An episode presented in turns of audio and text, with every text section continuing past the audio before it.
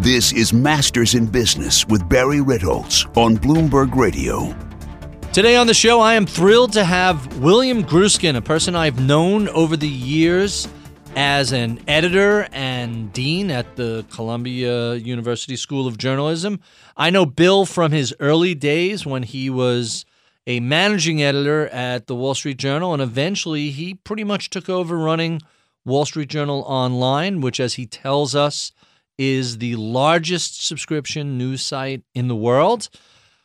Bill um, has pretty much seen everything there is to see in the world of the business world of journalism, and and we're trying to do more of these shows that aren't just fund managers or economists, but actually bring people in who have run businesses and can talk about it. Bill is uniquely situated. He's seen both the decay in the traditional uh, business of journalism, but he's also been very active on the wallstreetjournal.com site, which has, by all measures, been wildly successful.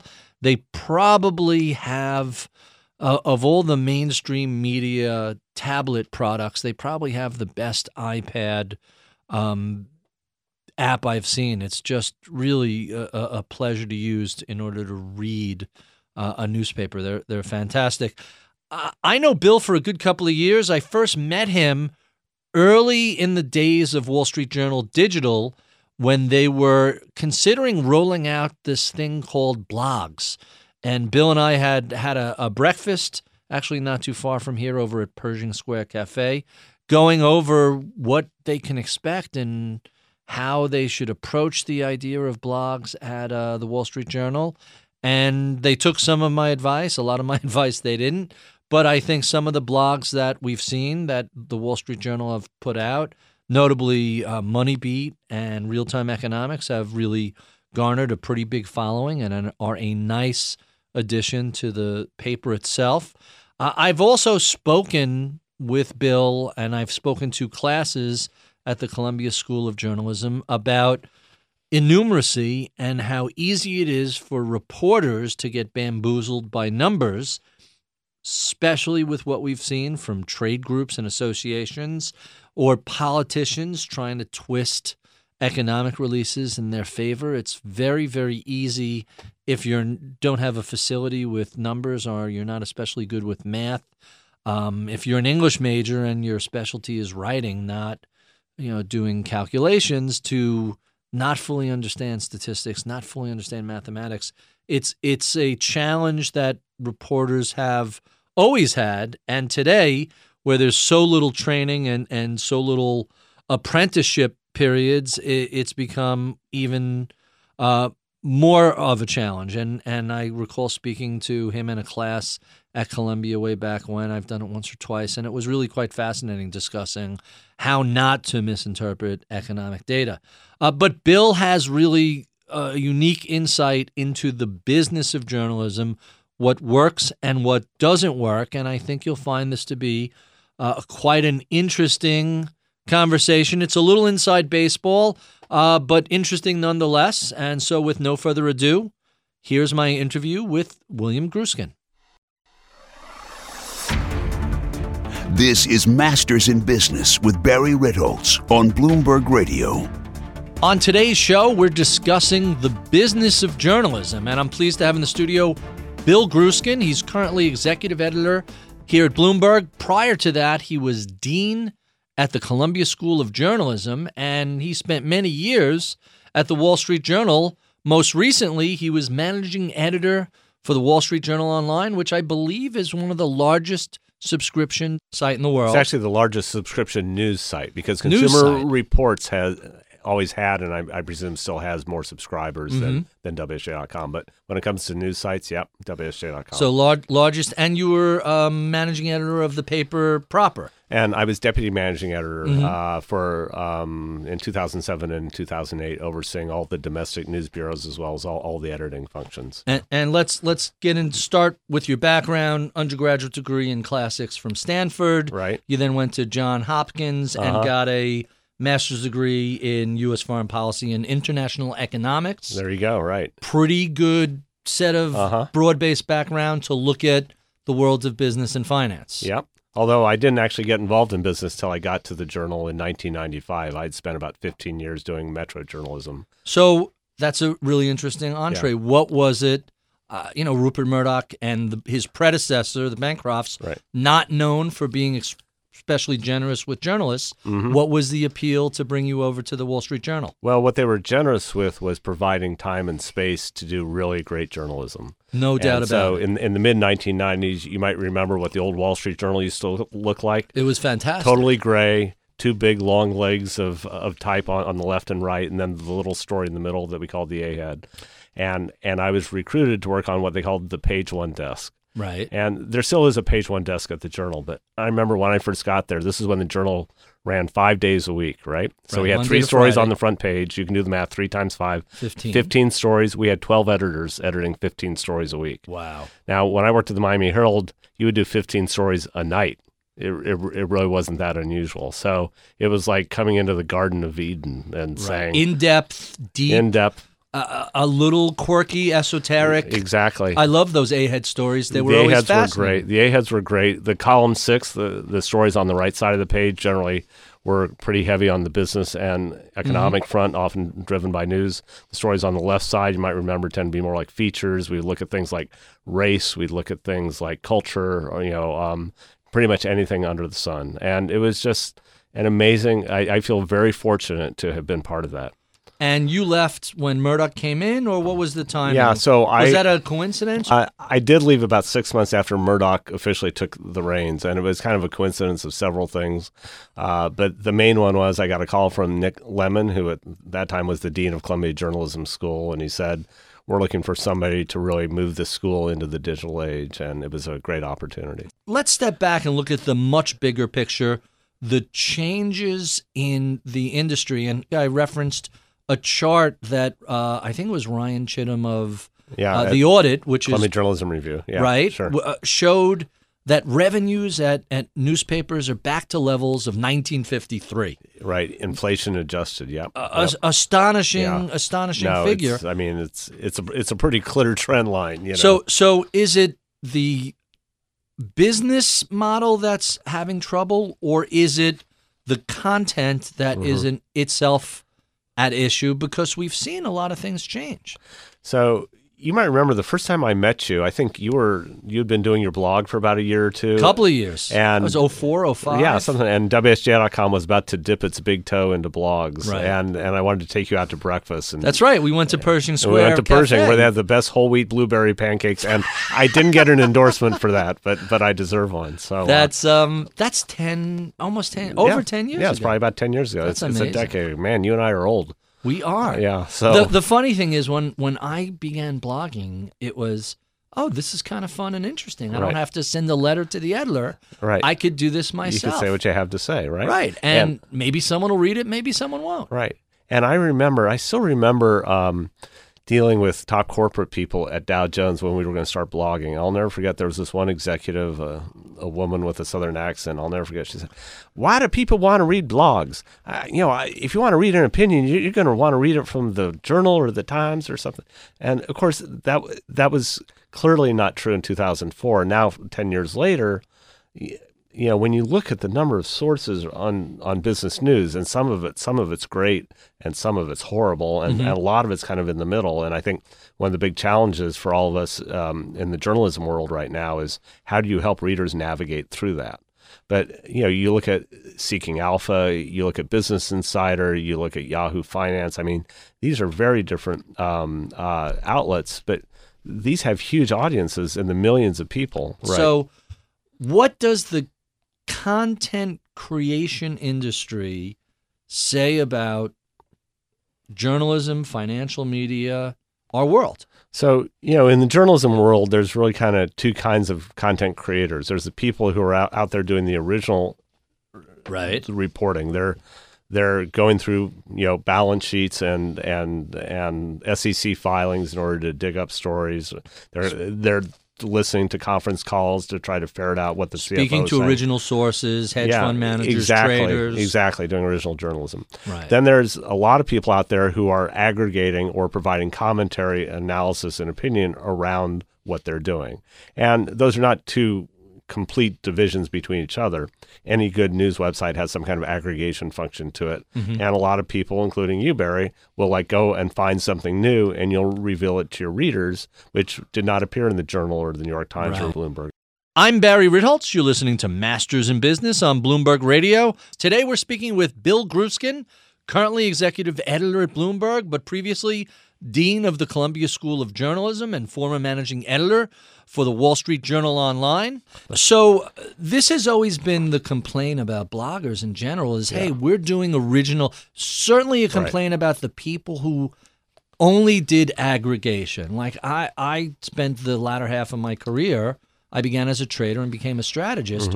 So I was cranking out original stuff every Yeah. day, And I always, in 03, 04, 05, that's really what I was fleshing out the Right. blog with. It was only later where I discovered, hey, I have a ton of stuff I look and you and I discussed this. I have a ton of stuff I look at. At the end of the day, that just dissipates from my head. If I make a list of the 10 most interesting things I've read, maybe that has a value to somebody. Absolutely does. And Yeah. I've been now doing that for a decade. right, right. And so it's not that I'm I now I'm completely understand the the business side of journalistic complaint that hey we're doing this original research Mm-hmm. and one of these sites that was the the beef at HuffPo uh, Absolutely, that yeah. they would take all this original content And they'd aggregate do an it. intro sentence and an outro sentence Right. and da da and how is that not copyright uh, violation Well, as long as you're only taking a small excerpt, then it falls within. They were the- taking a the pretty very- hefty yeah, excerpt. and I think Huffington And- Post sort and of got wise to it. Yeah, they were also taking the punchline right. You, you know, if I don't, here's a thousand word article. Let me take Right. the 150 most important words. right, Why do I have to go read which that to ninety five percent of your readers is plenty. Right. Mm-hmm. I mean, they don't necessarily need to read a, a two thousand word story about why the CFO of the Facebook just stepped down yesterday. Right. You know, they just want to, you know, the headline, a couple of paragraphs, and boom, they're off They're to the next story. Right. So, you know, I think this has been hard. You know, the, the traditional media companies have a lot of problems. The main one is in a digital world, every single piece of content gets atomized, right? So mm-hmm. you, you don't necessarily need it all to be uh, delivered to you in one package that hits your doorstep or that's like a 30 minute broadcast on TV. Every every article, every photo is available anywhere in the world. you could create your own paper, a little of the Times, a little of the FT, a little Bloomberg, and that's your own. Barry, if you and I wanted to, we could have a laptop, we could go to WordPress and we could create a website in literally two minutes. Right. And anything we put on that website would be instantaneously available to anybody in the world. Think about that. That's a that's a, a that is- game changer. That that is a game changer, and that's scary, and it, and it fundamentally and irrevocably changes the economics of our business. You've done a lot of digital media. Yes, I have. I've You- been you- fortunate. You've looked at the changes in the business model of, Right. of media and financial reporting. Let me. I, I wrote a few company names down. Sure. because I was i- i- knowing I was going to speak to you. I was thinking about let's think about the companies who are making running a journalistic enterprise a challenge, Okay. and not so much from the content side, from the business side. So here's the short list I came up with. Craigslist Yeah. Craigslist essentially gutted the classified eviscerated business. classified ads. Evis- a huge source of revenue for Absolutely. uh, eBay has done a lot to take Right. over the sale of used cars and new cars. Zillow and Trulia on on residential Absolutely. real Yep. estate. Um, I don't know what mobile has done to the business model, but it's just another wild card, Yeah. another random factor. And uh, you know, when we talked, we talked earlier about blogs and Twitter. They're really more in terms of content. But what about things like Facebook? What is Facebook advertising, which seems to be doing well? Yeah. How is that challenging? How are all these companies challenging the business model of uh, journalism? So, you know, the interesting thing is a couple years ago, people used to really focus on things like Craigslist, which, as you said, really did a job on newspapers' classified ads. And newspapers' classified ads, I think they had like a 80 to 90% kind of margin. They were just, you know, any uh, idiot could run a local newspaper, you know. But what's interesting, so with Facebook and obviously with, with Google as well, so you, you have a few issues. One is they're just generating huge amounts of advertising inventory.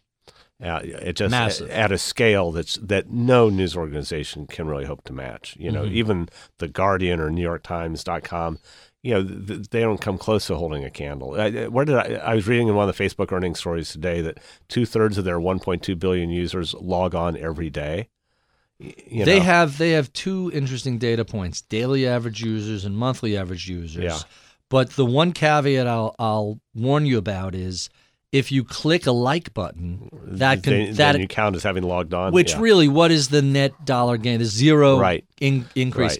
Right. The the where their profits seem to be coming are people on the site Right. looking at the stream, looking at ads going by. Right. But even let's say it's a third of their advertised, it's still an immense daily number of page views. Exactly. So, you know, a few years ago, back when I was at WSJ.com, we were looking at digital ad rates. Uh, they call them the CPMs, which is the cost per thousand impressions. It'd be 10, 20, some, some parts of the sites were 30, 40 dollars. I don't know what WSJ.com's ad rates are these days. I assume they're still pretty high because it's a premium audience.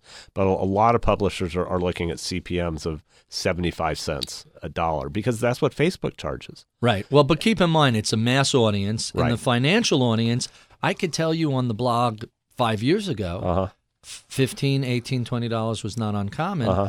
Now it's three four five dollars i go. mean it's a side it's a side Yeah. business it's it was never intended to be my main Right. business but if that's your main business that's a 75% drop in, in revenue and and it's clearly going down, down, down all all the time. So a lot of news sites are now in a situation where they're trying to generate more and more traffic just to keep their head above water. You know, Mm-hmm. if you can generate twice as many page views and the CPM goes down by fifty percent, you're You break exactly even. where you were Right. last year. But it's very hard to to drive twice as many page views every year. A- and you're compromising your content Well, there you you're go, because you do a lot of slideshows, yeah. right slideshows and uh, extreme headlines and Exactly. all, all of the the worst sort of clickbait stuff that you know really takes you from true gen- journalism to Right. uh, I, and there's a reason people look at web-based stuff somewhat differently than they do um, uh, a print uh, Yeah. outlet like the Times or the Journal, because a lot of it is nonsense. Yeah, and also advertising uh, on most news websites is terrible. I mean, it just is. I, I mean, the ads themselves. Yeah, the ads themselves, uh, the formats have not really improved. When I first got to WSJ.com in two, 2001, Banner they were sh- showing me a rectangular ad that would go on, the homepage. It was what they call 300 by 250, which Right, stands for that's the, the standard. stands for the number of pixels. That was Right. 2001, and I agreed to put it on the homepage, the ad department. When you go to WSJ.com now, or pretty much any other website, that's pretty much what Yeah. you see. It's been 13 years. You have the 710 by 90, right, the, ba- the banner right, headline. right. I mean, mean- sometimes you get the skyscraper, I think is 160 by Right. 600. I mean, everything else has changed in the digital world, but, Right. But the this kind of concept of we're going to give you a, a rectangular ad that we're going to stick next to a story, Right. so- and somehow there's going to be a lot of value for the advertiser. It's just not true. I'm Barry Ritholtz. You're listening to Masters in Business on Bloomberg Radio. Today we're speaking with Bill Grueskin, currently executive editor at Bloomberg, but previously dean of the Columbia School of Journalism and former managing editor for the Wall Street Journal Online. Since you left the Journal, or Uh-huh. really a better way of saying this is over the past decade, we've seen the sort of uh, segregation of outlets by political partisanship. And so I, I jotted a few down. So you have Fox on the one side and MSNBC, which is really a smaller version Right. of it. I tried to figure out who was the other side of Drudge. I, I can't really There's put nobody that really has really that isn't kind of on the left. yeah. The left is completely yeah, it's off sort of in its own more atomized. right. Yeah. The the right seems to walk a little more in lockstep. yeah. And then, uh, you know, so you have you have people like uh, Ma- Matthew Yglesias and and obviously Paul Krugman. Right. But Krugman is a guy. Krugman is a guy with a very specific. I have to remember. I interviewed him last week. I have to remember Uh-huh. to say Krugman, Krugman, not yes. Krugman. as in Krugerrand. Right. That's a good way to remember that. But what is this bifurcation by politics? Yeah. because because the studies seem to show people on the right go read their sites, Yeah. people on the left go read, and you end up with this alternative, two alternative universes, Yeah. neither of which necessary necessarily reflect reality. So the first thing to keep in mind is the actual size of these audiences. I mean, here in New York City, we tend to focus a lot on these uh, outlets like MSNBC and Fox. Mm-hmm. What is M- MSNBC's nightly audience? 250, 350, 400,000 viewers or something a, like a that. good a good blog posts can get that. Yeah, and what, what's the size? Uh, how many people live in this country now? 320 million? 310, Three- yeah, 315, right. Uh, Fox News is much, much bigger than MSNBC. What does that have? One and a half million viewers Right. a night, something like that. So, first of all, you know, we all here in New York get, get very focused on this, but Mm-hmm. when you actually get out of New York City, you find out that, you know, outside of certain pockets, not really that many people actually watch these programs Or, or care for that. or matter. care. And I wouldn't be surprised if you know half of Fox News's audience comes from Jon Stewart and Steve Colbert because they need they need the material. That's a lot of writers. Exactly, exactly. So, secondly, you know, this is the way the world used to be. Um, I oh, mean, really? I mean, Go back a century. You're talking. uh, go back 40 or 50 years. I mean, Mm-hmm. basically, so w- what happened maybe a little bit more than 50 years ago, but um, Pre-war. yeah, talking? pre war, you would take a city like uh, New York City, and it had a whole bunch of daily newspapers. It didn't just have you know two or three, uh, and most most metro areas these days only have one newspaper. if they're lucky. Yeah, if you're lucky. So if you run the only newspaper in town, you, you have to be very objective and middle of the road, right? Because you can't piss off the Republicans, you can't piss off the Democrats. But in the old days, there, there were newspapers that were very closely aligned with various political factions and mm-hmm. political parties, and this is the way the, the world used to work. So this is nothing new. This balkanization No, of the internet. if anything, what was new was the relatively brief period of time where you had these, you know, where every city has one and only one very objective news provider that like didn't cross the line between the- two. And I have to tell our audience, you're waving to every other person that goes by Yeah. between between the Wall Street Journal and, and Columbia. You must know half this building. I feel like uh, even the guy who fills up the coffee machine probably worked at the Journal at some point. Yeah. uh, Phil, did you guys have good coffee machines? Uh, we did for a few years, yeah. not like And, uh, this. Yeah, no, no, and, and as I recall, you, you actually had to pay for it too. oh, really? Yeah, right, right. The- well, right. the the secret is to have a data services business Hey, that subsidizes the coffee. We uh, tried. We just weren't quite as good Can at I- it as Mike Bloomberg was Can was. I tell you something? The Telerate and, and Telerate. what was the Reuters product? Oh, uh, Eikon or well, that's the new one. I don't know what. what the- There were three or four companies that were in the running. I mean, I say this as an observer and not to kiss his behind, but pretty much that race is over now. yeah. it seems like it. It's kind of fascinating to see a really competitive market. It's like search. Hey, there were all these companies, Right. and then Google just said, "Everybody, here's the new search algorithm. You all lose," Right. and that's kind of what happened. Yeah, It's a relatively rare thing to see happen. Yeah. Well, it's what they call the network effect, right? Right. Basically, at a certain point, you know, eighty percent of the customers go to right. a, a single that's exactly platform. right. Yeah. Uh, that's that's what Yeah. happened here. So we were talking about. uh, That's a really interesting observation. In other words, objective journalism and middle of the road. Hey, I'm not going to uh, share my opinion. I'm just going to report Yeah. the facts.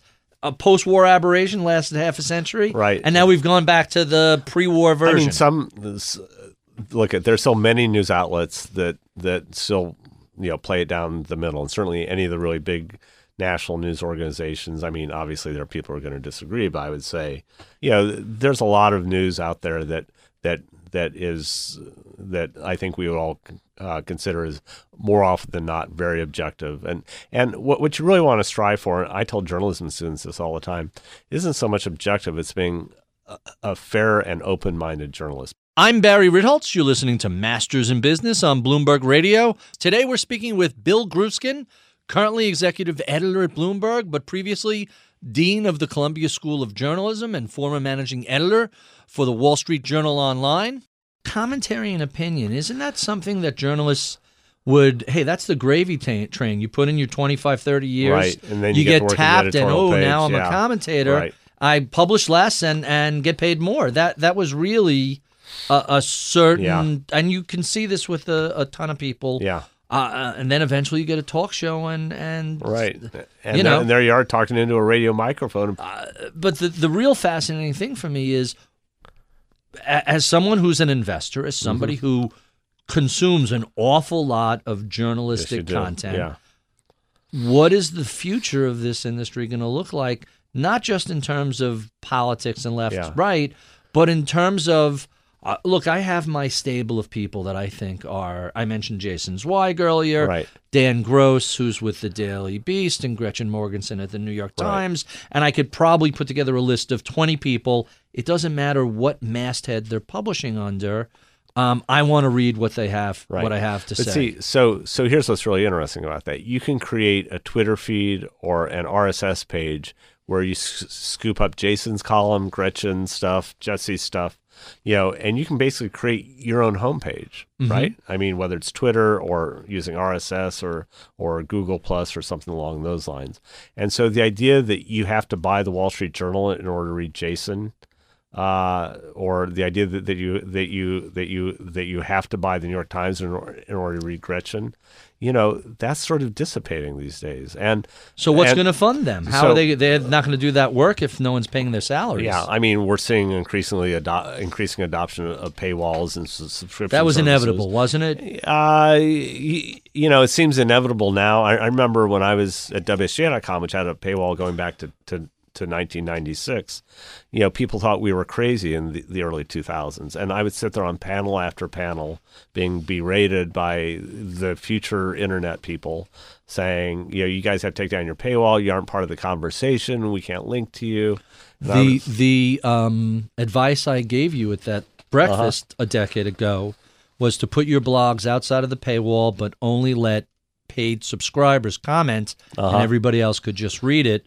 And, and I also, I don't know if you recall this, I also said take all of your content that's more than 30 or 90 days old and put it outside the paywall because the subscription would be supported by the news. Right, right. Stuff that's old, hey, monetize it with advertising. So I think we took part of your advice. All the blogs were outside the paywall. Mm-hmm. I think on a technical aspect that we weren't able to put the comments behind the paywall. And, Not and- beyond the paywall, just allow subscribers Right. No, I to understand. comment. And then on the archive thing, we ran into a buzzsaw because Dow Jones had the Factiva news service, which is a very profitable thing. Oh, it is. and and you can't put those stories outside the paywall because then you Ah, diminish that. there you go. You see, this is this is one of the issues with any kind of a legacy media Sure. company, right? You have these kind of entrenched uh, um, areas of interest, sometimes for very good reasons. Some of them are pulling in millions of dollars of revenue, Right. uh, sometimes at, at very high margins. And once you start threatening their business, I'll tell you about a really interesting website. It's called KSL.com. So KSL is the NBC affiliate in Salt Lake City, Utah.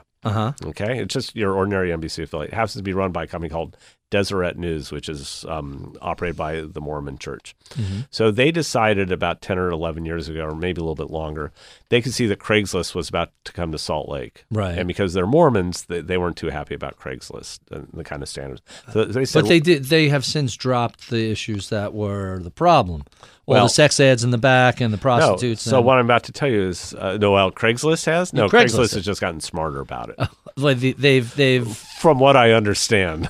so it's still there. It's just a Oh, little yeah, more hidden. Yeah, yeah. Um, but so KSL, which is a local TV news affiliate, said we're going to start our own classified ad service, but we're going to make it really good. You know how much how much traffic that thing gets? It gets around 250 to 300 million page views a month. Wow. Um, and they have premium ads, which they charge money for. They have this huge audience, w- which they can monetize. How come nobody else has challenged Craigslist? That's that a way? really good question because Craigslist is a really crappy experience. well. I mean, it's it's it hasn't changed and it has feels like twenty years Right. old. and it it just feels kind of at least to me it feels kind of icky you know now my, my daughter's just moving to Albuquerque she's she's she's in her mid 20s she used Craigslist to find a couple of housemates they seem like really nice kids I mean Right. obviously most of the transactions that happen on Craigslist are fine but the overall environment doesn't really isn't really that conducive I would think to a lot of what people want to do in the classified ads wor- world. So I think a lot of what media companies have assumed, oh, you like can't have a good classified experience, you can't have a paywall. These are things that became part of the mantra, but nobody really challenged them. And so it's it's time to start challenging some of those things. So clearly, uh, Washington Post Yeah. paywall, New York Times paywall, Boston Globe paywall, Yeah. New York Newsday out on Long Island paywall. Right. So uh, whoever said there's not going to be a paywall, yeah, at a certain point when it's free and people were canceling subscriptions in droves, that Right. had to go away. Yeah. I, I think that was inevitable. Right. I'm surprised so many people push back. Uh, It doesn't take, you don't have to be a math genius to say, all right, so we're going to spend all this money creating content and we're going to give it away Uh-huh. Right. and we'll monetize it with 75 cent banner ads. That's not going to happen. And even those days, they were maybe ten dollar per thousand banner ads. You know, Still not gonna pay There was no projection you would ever generate enough traffic. Right. It was just you know this blind faith that don't worry, it'll get better. Or if we don't do this, we're going to be outside the conversation. Right. That just simply wasn't true. Yeah. So, so now we have for pay journalism Yeah. moving behind paywalls. Yeah. But then we have the 538s and the quartzes Sure. and the voxes. Uh, uh, And they're is it free. they have? Yeah. They're all free. Do they have just a different cost structure, or are they going to run into the same problem in a few years when when the VC funding dries up? Are they going to have the same issue? So I think the cost structure is a really big piece of this issue. I mean, any newspaper these days has they still have printing presses, they still have trucks, a lot of them have unionized workforces, you know, and they still have to support the legacy part of the business because Right. that still brings in 70 or 80% of the total you ad- coming- ad, revenue. You coming back from from LaGuardia, you see the New York Times printing Yes. area. It's on huge. the Van Wyck. It- Right. It's this. It's a football field, Right. An aircraft hangar facility. Right. It looks brand new. It l- it's it's a got to cost facility. hundreds of millions of dollars. Right. And then they got trucks going out every day, you know, with unionized drivers and stuff. Whereas you you know, there's this website here in New York City called DNA Info, which is kind of a weird name for a website. It's actually getting a, lot of traffic. They've hired a lot of really good metro reporters from the New York Daily News. Mm-hmm. They've been breaking a lot of stories. They do a lot of good neighborhood stuff, and they don't have any of these legacy costs. So it it's the structure. The model is that Right. much cheaper. Yeah. So so the guys who have run the projections on the 538s and the Voxes, Yeah. that's that's they, they should be able to make a run of it. Well, keep in mind, 538. uh, Who owns 538 right now, Barry? Oh, ESPN. That's ESPN. right. That's right. So you know, ABC, ESPN, if, like- Disney, effectively. right? If it loses, Another deep pocketed. Uh, if it, if it loses a few million dollars here and there, it's a couple quarters in the couch cushion. it, it- Um, it's all those. Uh, uh, it's Disney World is subsidizing. yeah, those yeah, of or. ESPN. I mean, ESPN's a huge cash Yes, cow. So monster. you know, um, and Jeff Bezos has bought the Washington Post. He bought it for two hundred fifty million, which I think Mm-hmm. Pocket was change. one percent of his net worth. Right?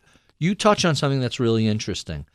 Are big media outlets eventually going to become trophy acquisitions? Well, and- what was the Chicago paper? Uh, The Chicago Tribune. Uh, well, who picked that up? Well, Sam there was Zell, that whole uh, unfortunate uh, period with Sam Zell, who who you know drove that truck right into the mountain, right. and now they're doing a spin-off where they're trying to extort a big dividend out of the new company. I, I, actually, I actually wrote a piece for Representative Henry Waxman? Waxman about it, mm-hmm. where I said this L.A. is- Times was supposedly up for sale. and the LA Times part. But but for example, take the Boston Globe. okay, so which was formerly owned by the New York Times. Exactly. So in the late '80s, early '90s, the Times paid 1.1 billion dollars for Oh it. my God! I think. I think they sold it for 50 or 70 million plus, a, and actually, I think the Times had to keep some of the pension obligations. so it was so- a good investment. Yeah. So yeah, right. How do you lose a billion dollars? You know, it's like the old joke by Buffett: How do you become a millionaire? Start with a billion dollars, then you buy an airplane. So. Right. But so he sold it to John Henry, who owns the, Red Sox, and Right. and who's committed to local civic life in Boston. Right. And he has a strong vested interest in in in having a healthy newspaper. At least I hope he does.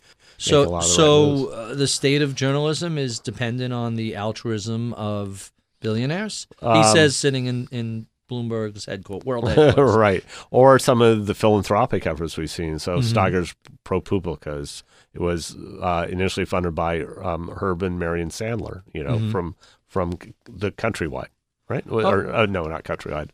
Another mortgage company. What was the mortgage company? that- Oh, I, that re- the I, I know who you're had? talking about. Yeah. That's right. right. That's right. And, and they and up, they just won a couple of Pulitzers. They yeah, have a few. no, I mean they're doing amazing work. But J- Eisinger's piece publishes both at ProPublica and the New York Times. Right, and they did the piece on the New Orleans hospital, which ran in the Times. I remember Magazine. that. That was an amazing. story. So, so the Sandlers put up 10, $10 million a year for a few years, and now It's a lot of money. eh, It's a lot of money. I mean, it wasn't that much for them, but it's still. But I mean, generally speaking, Right, and now they're off raising money elsewhere, or Mm-hmm. ProPublica. So, so, so the Sandlers, it's actually Herb Sandler's contribution, has been diminished because they've been able to find other sources of, of money. So uh, effectively, one aspect of journalism is either find the sugar or be fortunate enough to have someone set up a foundation Mm-hmm. to and isn't that going on with the Guardian in the UK? Right. So, so I the- mean, they're a wealthy, they're a big foundation. They've done really well. Well, they've just done really well. So they're run by the Scott Trust, it's called, and the Guardian's been losing money on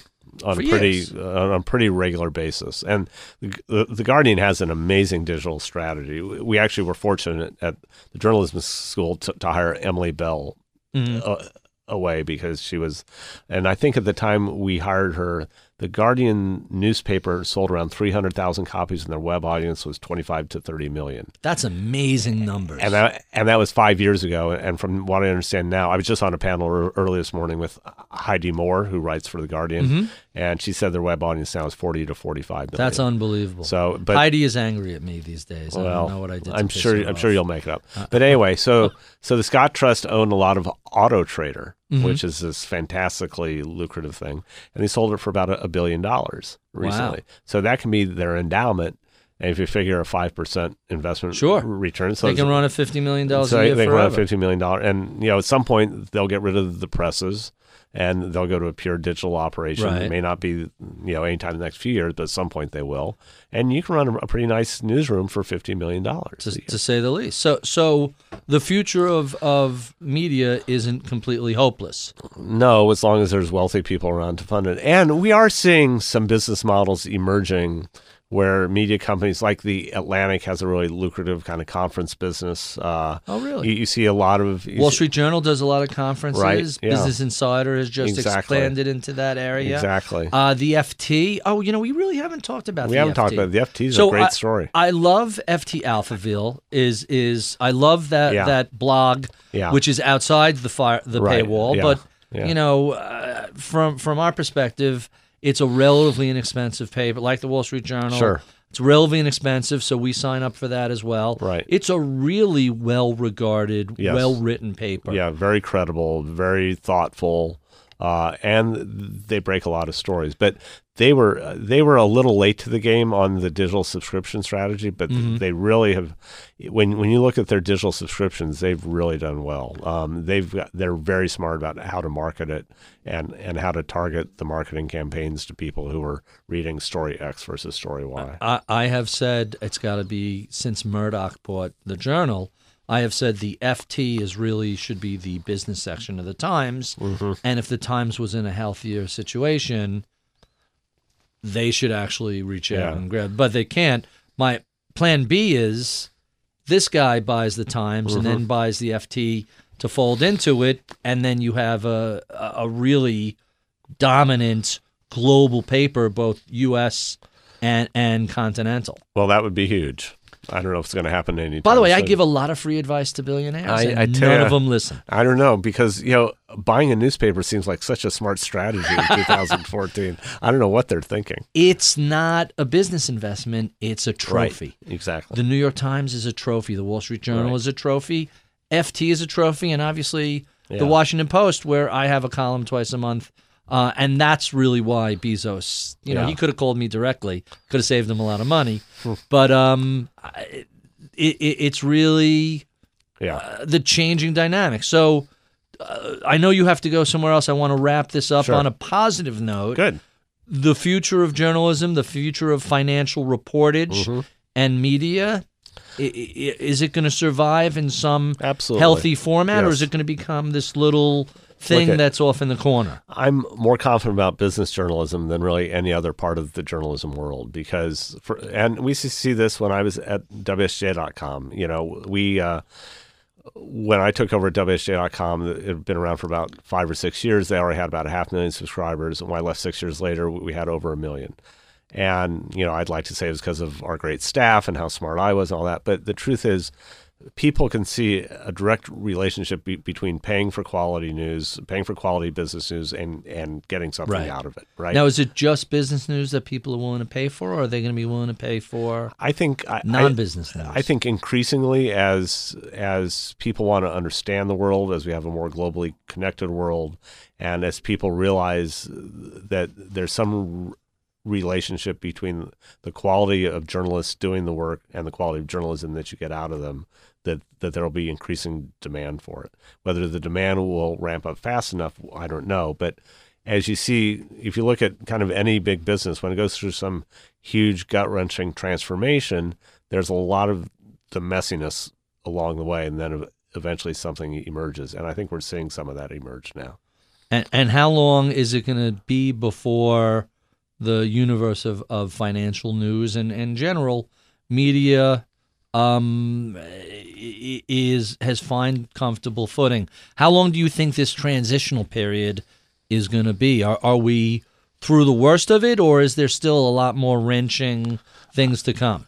I think that we're in for a long period of uh, of of this because you know there's um, a Columbia business professor wrote her, her, book called the, the End of Competitive Advantage, mm-hmm. and it's about how barriers to entry fall as quickly as as you erect them. I mean, in the old days, you would erect a barrier to entry in in, in your business, and it lasts 5, 10, 20 years. Now, thanks to to technology, as soon as you build it, somebody's out there trying to figure out a way around it.